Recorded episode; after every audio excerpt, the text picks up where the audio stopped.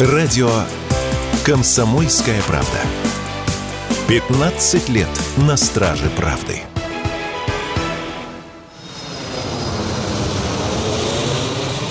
Китайский пассажирский авиалайнер Комак Си-919 совершил первый международный полет. Самолет прилетел в Сингапур, где с 20 по 25 февраля пройдет международный авиасалон. Комак приступила к разработке собственного авиалайнера в 2007 году. Си-919 – проект первого китайского авиалайнера вместимостью от 150 до 190 мест. Комак позиционируется как конкурент Airbus A320 и Boeing 737-800, а также российскому MS-21. Но если наш самолет еще в процессе производства, то китайский уже сертифицирован и выполняет регулярные рейсы внутри Китая, отметил независимый авиационный эксперт, кандидат технических наук Вадим Лукашевич.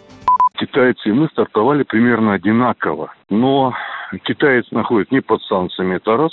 Потом а ВВП Китая, там по ряду оценок уже произошло американский, то есть у них гораздо больше возможностей. При этом они не замахивались, как мы вот с СМС-21, мы пытаемся создать в тяжелейших условиях какой-то уникальный самолет. Двигатели новые, как крыло композитное. Хотя у самолетов этого класса композитное крыло это скорее минус, чем плюс, потому что это каких-то существенных выгод не дает, но существенно удорожает самолет и усложняет производство. Китайцы пошли просто, они не стали хватать э, звезд с неба, они создали добротную машину, при том, что у них нет никаких проблем ни с авионикой, ни с двигателями. Но они нас уже обошли, потому что самолет уже сертифицирован, самолет уже летает, а и сейчас они его будут предлагать на рынках и авиасалонах и авиашоу как летающую машину, серийно производящуюся, а нам до этого еще идти идти.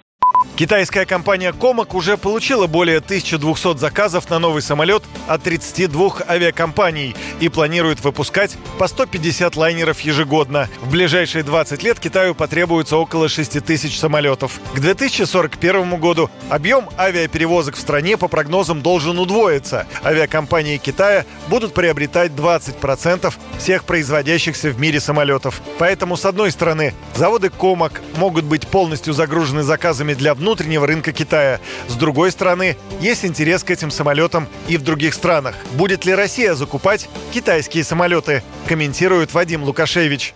Ну, конечно, возможно. Это самый простой выход. Мы сейчас закупаем китайские автомобили, да, потому что отечественные, в общем-то, по качеству оставляют желать лучшего, да, а все остальные бренды маломальски серьезно известные надежные ушли. Но дело в чем. Дело в том, что авиация и авиастроение для нас это стратегическая отрасль. Мы знаем, к чему это привело. То, что у нас основной парк – это импортные самолеты, и как только возникли санкции, то, в общем-то, наша гражданская авиация, наверное, одна из самых тяжелейших отраслей, которая от этих санкций страдает.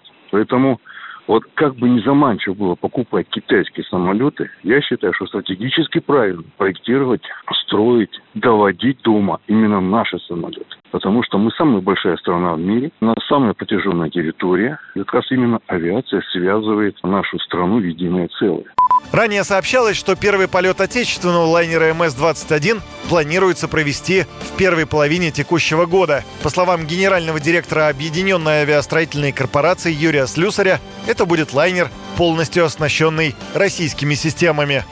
Юрий Кораблев, Радио «Комсомольская правда».